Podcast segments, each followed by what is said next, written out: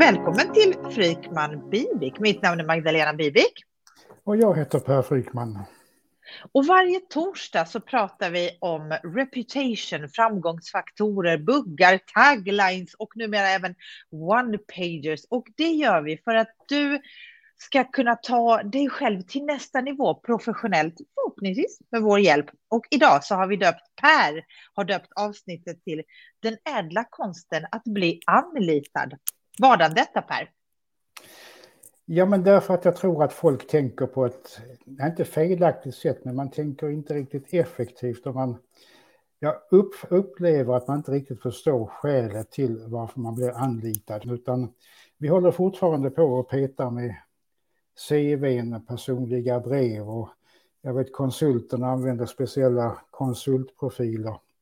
När, mm. och jag, menar, jag får ju ofta frågan när det gäller de här reputation-analyserna, alltså vad ska man använda det här till? ja.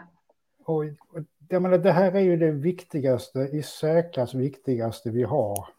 Och dessutom så är det ju skälet till att vi blir anlitade.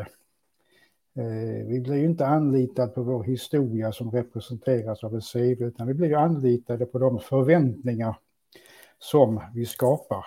Och där kommer ju reputation-analysen in för att det är ju vårt reputation som skapar de här förväntningarna kring vad vi kan åstadkomma. Men då ska jag, nu, nu vet du förstås att jag håller med dig, men for the sake of the argument så ska jag idag ställa mig lite grann på den andra sidan. Vad menar du med att vi inte att, att vi inte mäts eller på vår historia. För tänk då, tänk då om jag uh, har gjort ett väldigt bra uppdrag hos någon här, då kommer ju då, då, kan jag ju ta med mig det resultatet när jag söker nästa upp, uppdrag och säga så här gjorde vi med den här kunden. Mm. Och sitter jag då på andra sidan som en som rekryterar mm. så skulle jag säga så här att jag bryr mig inte speciellt mycket om vad du gjorde för tre år sedan eller fyra år sedan jag vill veta vad du kan göra för mig kommande år eller kommande två år till och med. Men blir inte det jag gjorde liksom lite någon form av lite så här garanti, liksom, eller kvalitetsstämpel? Nu vet ni, alltså ni som lyssnar, ni vet att jag och Per är ju rörande överens om detta, så nu tar jag på mig liksom andra sidan för, för att, ja. Jo, nej, men självklart för att jag menar den erfarenhet jag har, den expertis som jag har eller den upplevda expertis som jag har. Jag menar allting bygger ju mitt reputation. Men det är fortfarande det som, alltså det, när man blir anlitad så handlar det ju om att, att det, det är de här förväntningarna kring vad du kan åstadkomma som är viktigast. Enligt devisen eh, What's in it for me? Ja, lite så. Ja. Men när du säger att, att reputation ska vara det viktigaste dokumentet, då kanske någon sitter där ute och tänker nej, nej, och blir lite provocerad. Vad, vad menar du med det och, och hur, hur kan du hålla fast vid att det, det, är det viktigaste? Vad är det som gör att det blir så viktigt? Ja, i det här fallet så är det ju faktiskt det som gör att vi blir anlitade. Att det återigen, det bygger förväntningarna kring det du kan uppnå, de resultat du kan skapa och det är det som jag anlitar folk på om jag skulle mm. rekrytera. Jag, jag har ju varit inne i rekryteringsprocesserna i mitt tidigare liv, höll jag på att säga, men för mm. åtta, tio år sedan. Och ja. det är... Det, det, finns, det finns, ju, finns ju faktiskt forskning på det här. Jag är ju en sån här liten forskningsnörd. Och, Nej. Eh, jo, faktiskt. Att jag, jag vill ha rätt mycket belägg för det jag, det jag säger. Och eh, den här forskningen ligger kanske tre, fyra år tillbaka i tiden. Både mm. från Stanford University och Harvard Business School. Där ja. man tittade på, alltså vad är det som gör att vi blir anlitade i ett projekt, i ett uppdrag eller i ett jobb för den delen. Och mm. den eniga slutsatsen var att det handlar inte om vår erfarenhet eller historia, utan det handlar om återigen vad vi kan åstadkomma framåt, den potential som vi har. Och jag tycker det var, det var en amerikansk journalist som sammanfattade hela de här forskningsrapporterna med alltså rubriken We go crazy for potential. Så att eh, det är liksom inte bara någonting man slänger sig med utan eh, utan det, det, det finns for, det är forskningsbaserat och erfarenhetsbaserat skulle jag vilja säga. Och jag märker ju på att, jag menar, sitter man bara med ett CV, jag har ju suttit på den stolen också, mm. så får man ju hela tiden hålla på och gissa. Alltså vad skulle den här personen kunna bidra med? Och det, ja. det blir liksom en gissningslek istället kunna få, få hårda fakta på att, aha, den här personen har den här potentialen, skulle kunna åstadkomma det här. Och det gäller också att vi ska kunna presentera vår potential på ett överskådligt sätt. Nej men är, vadå, men CV, är CV, är CVn död? Nu lät det som att jag stammade, jag bara, men vad är det som har hänt? Okej, okay, du, som, du som lyssnar på oss, återigen, jag ställer frågorna för att få ett bra uttömmande svar. Jag vet ju själv också att hur det, är CVn död här? Ja, alltså egentligen skulle jag väl svara ja kanske, men Ja. Jag, ja, men det, det är lite önsketänkande. Jag mm. har aldrig skrivit ett CV hela mitt liv och jag tänker leva mitt liv färdigt utan att skriva något. Det är kanske en liten löjlig grej. Men, men, men, För folk har liksom målat, jag vill kunna göra det här i livet. Jag ska aldrig skriva ett CV så länge jag lever. Nej, alltså jag, jag, skulle inte vilja säga att CVt är dött, men, men det håller väl på att, jag vet, Rachel Botsman som är ju kanske världens främsta expert på begreppet trust eller förtroende. Som vi också gillar i den här podden väldigt mycket. Sa, hon sa ju i ett, ett, ett, ett TED-talk där hon pratade om just att, pratade om att, att uh, CVt eller the resume är en mm. relik mm. från svunnen tid. Och det är väl lite så att, att det, men för mig handlar det om att vad är, finns det för alternativ?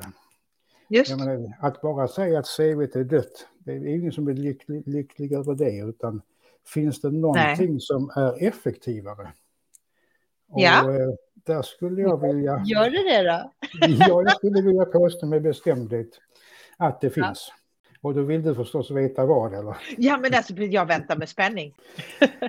ja, nej, men vi, vi satt och resonerade lite innan vi satte igång den här sändningen kring ett dokument som jag har kallat för något helt annat som du döpte om till one-pager.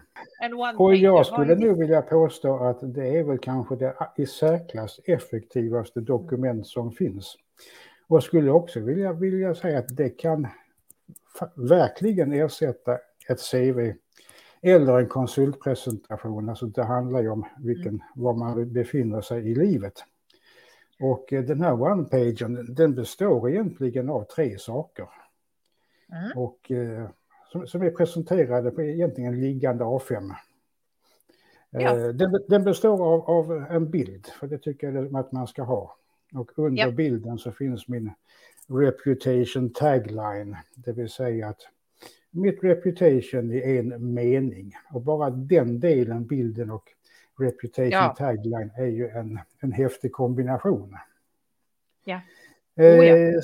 Sen så finns det ett avsnitt alltså på ungefär eh, normalt sett tio rader som egentligen är sammanfattningen av mitt reputation där det framgår alltså alla de här framgångsfaktorerna som bygger mitt reputation och ja. här kommer ju in de här som vi tidigare kallade soft skills.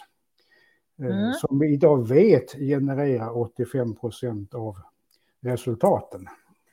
Ja, det finns ju eh, forskning på det med. Ja, och mm. eh, det finns ju inte ett CV i världen som tar upp de här som faktiskt avgör, avgör så mycket. Men det får man ju här i, i en väldigt trovärdig form. Ja historia, precis som du sa, är ju inte helt ja. oväsentligt. Utan då har jag en tredje rubrik i det här dokumentet som jag kallar för track record. Och det mm. säger, säger bara namnet att det är ju historien bakåt. Bakåt, där, bakåt, precis. Och där lägger jag en länk till min uppdaterade LinkedIn-profil. Ja. Ja. Och tycker man det är viktigt att ha sin LinkedIn-profil som en CV-profil, ja men då får man allting presenterat i det här dokumentet och i den här länken. Ja. Och, och, det är ju väldigt, det, det, är ännu smartare än vad som kanske var avsikten från början, för track record är ju inte bara ens meriter. Du vet, vi pratar ju väldigt mycket om, om reputation också som alltså beteende och hur man liksom, vad, vad är det man, vi har ju skrivit, i förra avsnittet så, så pratade vi om att LinkedIn skulle vara då en, en eh, reputation-plattform och vi har ju också pratat om liksom beteende och vad man gör, hur man för sig. Och att allt man säger, allt man gör i alla möten bygger ens reputation. Så att kalla track record, eh, kalla det för track record och, och hänvisa till LinkedIn-profilen är ju briljant. För att jag kan ha världens bästa CV, alltså bakåt, men om jag inte kan föra mig på ett vettigt sätt på LinkedIn eller någon annanstans, ja men då är ju också det en del av mitt track record som kanske inte bör få mig anlitad om jag nu ska vara lite uppriktig. Nej, alltså jag vill påstå med stor bestämdhet att här får man ju faktiskt 100 procent av ja. min kompetens eller individens kompetens. Ja. Ja. Och det får man inte i ett CV eller personligt brev eller någon annanstans eller i en traditionell konsultprofil utan det här dokumentet skulle, skulle, tycker jag, ett, ett, skulle mycket väl kunna ersätta CV. Eh, ja. Problemet är ju naturligtvis att man måste ju känna sitt, sitt reputation. Ja. vilket ju naturligtvis är en investering, men jag är helt övertygad om att den investeringen kommer att löna sig många gånger. Ja. För det tar ju dig till ett nytt uppdrag. Du blir anlitad. Ja. Att, eh... och, och sen, sen så borde det ju också vara, vad ska man säga, lika för alla. Jag, jag, tycker det och jag tycker det samtidigt inte. Men visst, nu, för, för att det här avsnittet ska fortgå i andemening att jag kanske inte riktigt tycker det jag säger, så borde det vara lika för alla. Eh, I den meningen att om, om två personer eller fler för den delen tävlar om samma jobb eller uppdrag, då bör det ju alla har gjort eh, samma samma då one-pager eller har levererat eller samma analys. Och då skulle det vara fiffigt om en rekryteringsbyrå faktiskt var modiga nog att strunta i traditionella CV och börja göra, genomföra den här processen för sina toppkandidater. Jag vet att vi har varit i kontakt med någon, men men, men det vore ju väldigt, väldigt coolt, för då kan ju den uppdragsgivaren eller det företaget som då anlitar någon få en helt annan bild av sina toppkandidater. Så att jag, jag, skulle, jag skulle vilja utmana den, någon som lyssnar här, att är det så att du driver en rekryteringsbyrå eller, eller känner någon som gör, ah, det vore coolt att testa, eller? Ja, absolut, och eh, jag vet ju att det här är testat på några ställen. Och, alltså, mm. Framförallt de som vi jobbar med en och en. Där mm. gör vi ju nästan alltid den här typen av dokument. Så ja. Den har, har ju liksom många funktioner att fylla, men sen vet jag också att jag har jobbat, jobbat med Trygghetsrådet ja. i, i omgångar och där har vi också nyttjat att göra det här. Och då har jag jobbat alltså med chefspersoner. Just.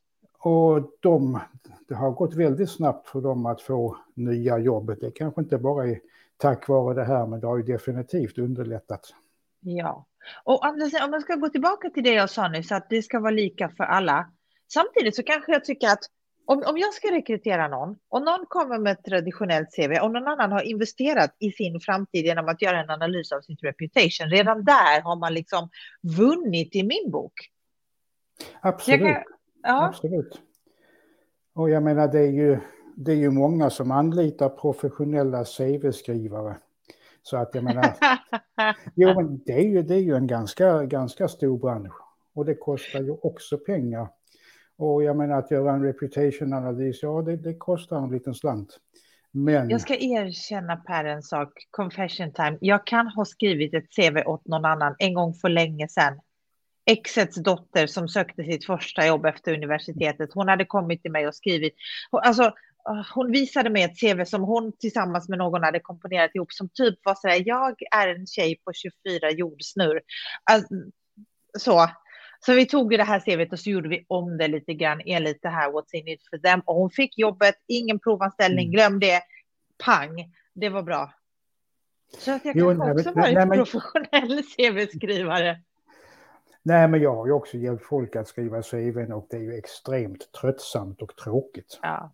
ja. Så, så att, ehm, det, det, här dokumentet, alltså för mig är det, det är ju väldigt spännande med ja. de resultat jag ser. Så att, eh, eh ja, det är, här kan vi mm. som sagt var äntligen ersätta ett CV med någonting som är effektivare och roligare.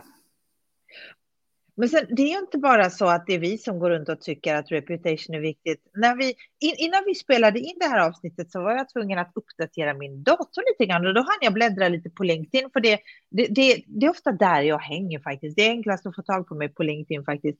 Och då läste jag någonting från, från en, en herre som heter Zain Khan som, som kallar sig själv för That AI Guy.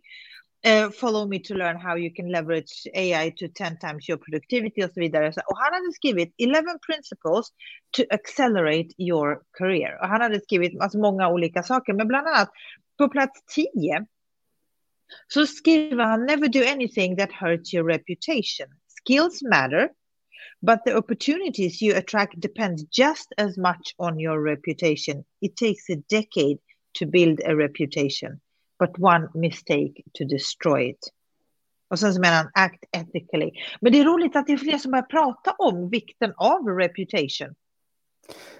Ja, alltså det håller ju på att explodera skulle jag vilja påstå. Och eh, ja. har, har väl aldrig skrivit så mycket om det nu står, står, står vi väl för 50, nej vad skojar, för 50 Ja, nej, men, men äntligen faktiskt, äntligen. Ja. För jag hade velat att man började prata om det mycket tidigare. För att det smärtar mig att se ibland saker jag ser på sociala medier och så tänker jag, åh, oh, inte bra. Du kommer inte bli anlitad. Nej, och jag menar, alltså det handlar ju väldigt mycket om att alltså när man vet att man har, är framgångsrik då mm. har man sitt reputation som sin ja. främsta tillgång. Ja. Och nu handlar det också om att då göra det till hörnstenen i ditt professionella ja. erbjudande. Ja. Då, jag menar, då kommer det bara att funka, då, då kommer man att nå mycket, mycket längre än att agera på traditionellt sätt. Och jag, ja. menar, jag läste ju, jag tror jag har skrivit om det tidigare också, om, om Apple som har något uttryck att alltså man letar efter folk med ett väldigt starkt reputation. Jaha, okej. Okay. Och då kan, skriver de ibland att you are amazing, let's talk. Ja, precis. Och jag menar, det, det, är ju, då har man ju nått någonstans verkligen. Ja, Nej, men precis så. Och, och jag menar, vi har ju också pratat om det tidigare, att när, när, när det blir så att you are amazing, då kommer inte du behöva marknadsföra dig själv, utan du kommer ju få folk som kommer till dig. Mm. Uh, för att de vet vad det är som du kommer göra. De vet vad de kan förvänta sig av det och de vet att ja, det, det blir kvalitetssäkrat baserat på ditt, ditt reputation som, som, som kommer in i rummet långt före att du kommer in i rummet. Faktiskt. Ja, nej, och, och det, alltså insikten är ju just det här att jag menar, idag styr ju förväntningarna allt. Ja. Eh, men vi har ju en gemensam favoritbok som heter Nextopia. Ja, det var länge, det var många avsnitt sedan vi pratade om den. För dig som inte, den är gammal nu. För dig som inte har läst den, läs den. Den är, den är något av det bästa som har skrivits, skulle jag kunna säga. Mm. Och, och man, alltså man inser, jag insåg när jag läste den första gången, jag tror jag läste den tio gånger nu. Ja, säkert. Just, just hur, hur, mycket förväntningarna styr. Ja. Men allt från investeringar till vem man rekryterar och så vidare och så vidare. Ja. Ja, Vilken telefon vi köper och det. Allting så, så handlar ju om förväntningar. Och då tror jag att det måste vi acceptera när det gäller att bli anlitade i olika uppdrag och projekt. Ja. Att det är samma sak där. Det är förväntningarna ja. som styr. Och sen måste man förstås leverera upp på de förväntningarna och det är också det som bygger reputation. Det är också det som blir den här kvalitetsstämpeln som jag började prata om förut, alltså i början av avsnittet, att förväntningar eh, kommer från någonstans. Mm. Och jag menar, är det så att du gör ett bra jobb, kunden är nöjd, kunden pratar med eh, sina kompisar och men, ja. Jo, nej, men det finns ju en tredje koppling där som jag tycker är viktig och det är ju, men jag brukar ju alltid prata om det här med att vårt reputation bygger förväntningarna kring vad vi kan åstadkomma och precis som du säger att då leva upp till det. Ja. Ja, det bygger ju, eller skapar förtroende. Eller rättare Ja. sagt, gör så att vi förtjänar förtroende. Ja. Man, man kan ju inte bygga förtroende, det är någonting man förtjänar genom sättet som man agerar på. Precis.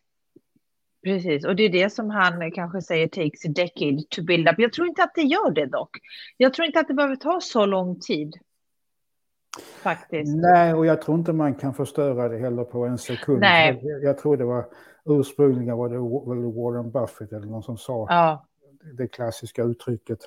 Jag, jag tror inte att det tar en sekund att förstöra ens reputation, utan man kan alltid backa tillbaka, man kan be om ursäkt eller, eller vad den är. Så att, men Ja. upp, upprepar man samma misstag ett antal gånger, det är klart att då, då krackelerar det.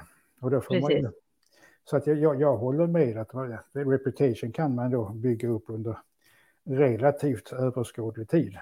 ja. Men konsten att bli anlitad då, som det här avsnittet heter. Hur blir man då anlitad? Alltså, det, är ju, det är ju lättare sagt än gjort kanske för någon som säger, vi- du- nu är inte någon av oss speciellt introverta, även om jag eh, kan i min extraversion eh, tycka att det är väldigt gött att, att bara vara själv.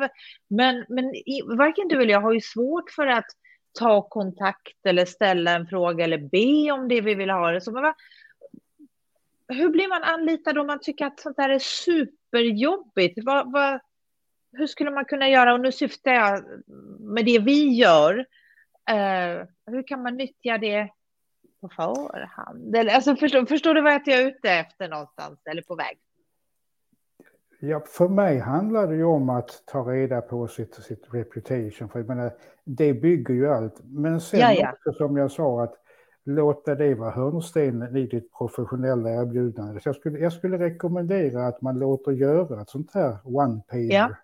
Ja. Och eh, skickar ut till, alltså inte bara söker annonser efter olika projekt eller jobb, utan man letar upp via LinkedIn intressanta personer ser om man kan få till ett möte och som introduktion till det mötet Ja, så skickar man den här one-pagern. Och jag har gjort det några gånger och jag minns speciellt, jag skulle, hade haft kontakt med en chef för ett stort bostadsbolag i Göteborg. ja. Eh, 30 000 anställda tror jag det var. Och, wow. och han, ja. han, slängde ur sig med något tillfälle att, att om du kommer till Göteborg så hör av dig. Och så kom Ja. det här tillfället och eh, han svarade, ja men kul, jag kan Ja. sätta av en halvtimme så får vi ta en kopp kaffe och resonera. Det var så här, jag är här nu. Nej, och jag bekräftade det här mötet som jag gör då och då skickar jag min one-pager Ja. som lite mer information, det här är jag. Ja. Och eh, det tar 30 sekunder att läsa den. Och när jag Ja. kom ner till Göteborg så sa han, du det här ser också intressant ut, så jag satt av en och en halv timme. Oh, Och sen ville han själv göra sitt reputation. Så att, eh, och jag vill Läckert. påstå med bestämdhet att det var effekten av den det var den, det var one-pagen. Men du Per, då undrar jag, och det här är faktiskt någonting jag inte vet, så nu, nu ställer jag inte en fråga för att få fram ett svar för lyssnare, utan nu frågar jag också li, av, av lika egoistiska skäl, kan man bifoga den i sin mailsignatur som en fil, eller bör man inte göra det, vet du det?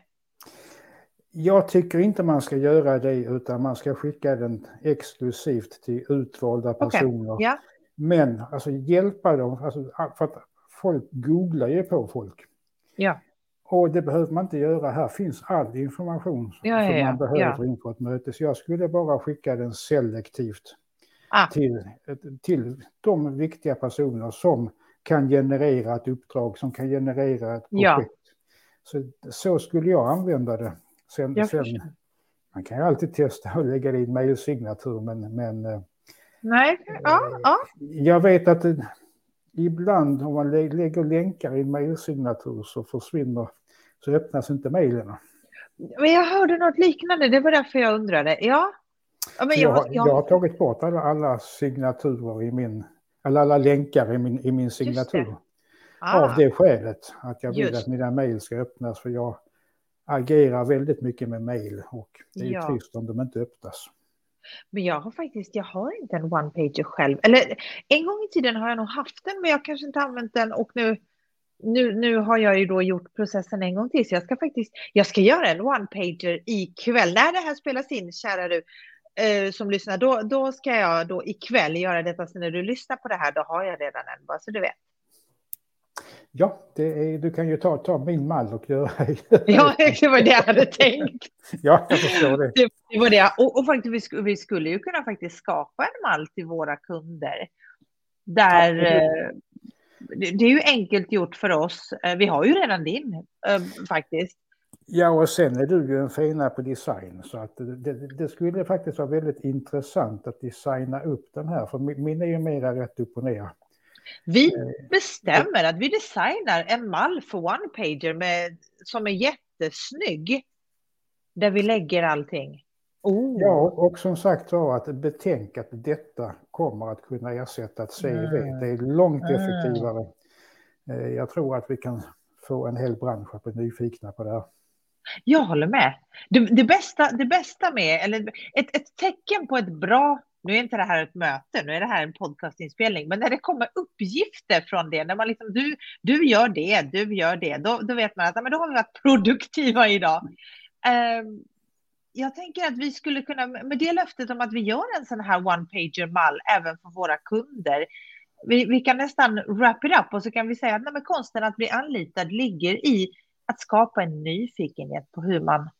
What, what's in it for them? Hur kommer man kunna bidra till deras lycka och framgång? Eller hur? Ja, så allt handlar om potential. We go ja. crazy for potential. Ja. Så att och där, där, där ligger det. Och då gäller det att, att för att jag menar, de flesta, man värjer sig ju ofta för sin egen kapacitet, för sin egen potential. Här gäller det att nyttja den fullt ut. Ja, visst är det märkligt att ja, man gör det. Det är tråkigt. Någon av de här punkterna på, på det jag hänvisade till tidigare med, med att man ska värna om sitt reputation. Han skriver också något i stil med praise your work shamelessly eller något sånt där. Och det håller, jag håller med. Ja, nej men, och det är ju många, många som, jag menar, en, ett vanligt argument i Sverige är att man ska inte skryta. Och jag brukar säga att det handlar om vem som skryter. Exakt. Det vill säga att om omgivningen skryter, om omgivningen beskriver mina styrkor, ja, då är det inte skryt. Och jag menar, får man in det här resultatet på analysen, okej, okay, det, det tar en vecka, 14 dagar innan man fullt ut har köpt in sig på sina styrkor, men sen händer det magiska saker. Ja, jag håller med dig, det gör det faktiskt. Det, det gör det helt och hållet. Och det är så häftigt när man väl tar på sig den här kostymen, när man inser att det, det här är faktiskt jag. Och har man det med sig, då tror jag nog att, och nu, nu är vi såklart partiska, men, men har man med sig den här insikten eller den här nya kostymen och går till, går till, till en intervju för ett uppdrag eller ett jobb, uh, över någon som inte har det. Jag tror att det är, där är det ju den ädla konsten att bli anlitad. Jag tror att en, en person med reputation-analysen blir anlitad över en person utan. Men det är, vad vet jag, det är bara vad jag tror. Och jag vet. Ja. jag heter Magdalena Wibig. Och jag heter Per Frykman. Vi hörs nästa gång. Hej då. Hej då.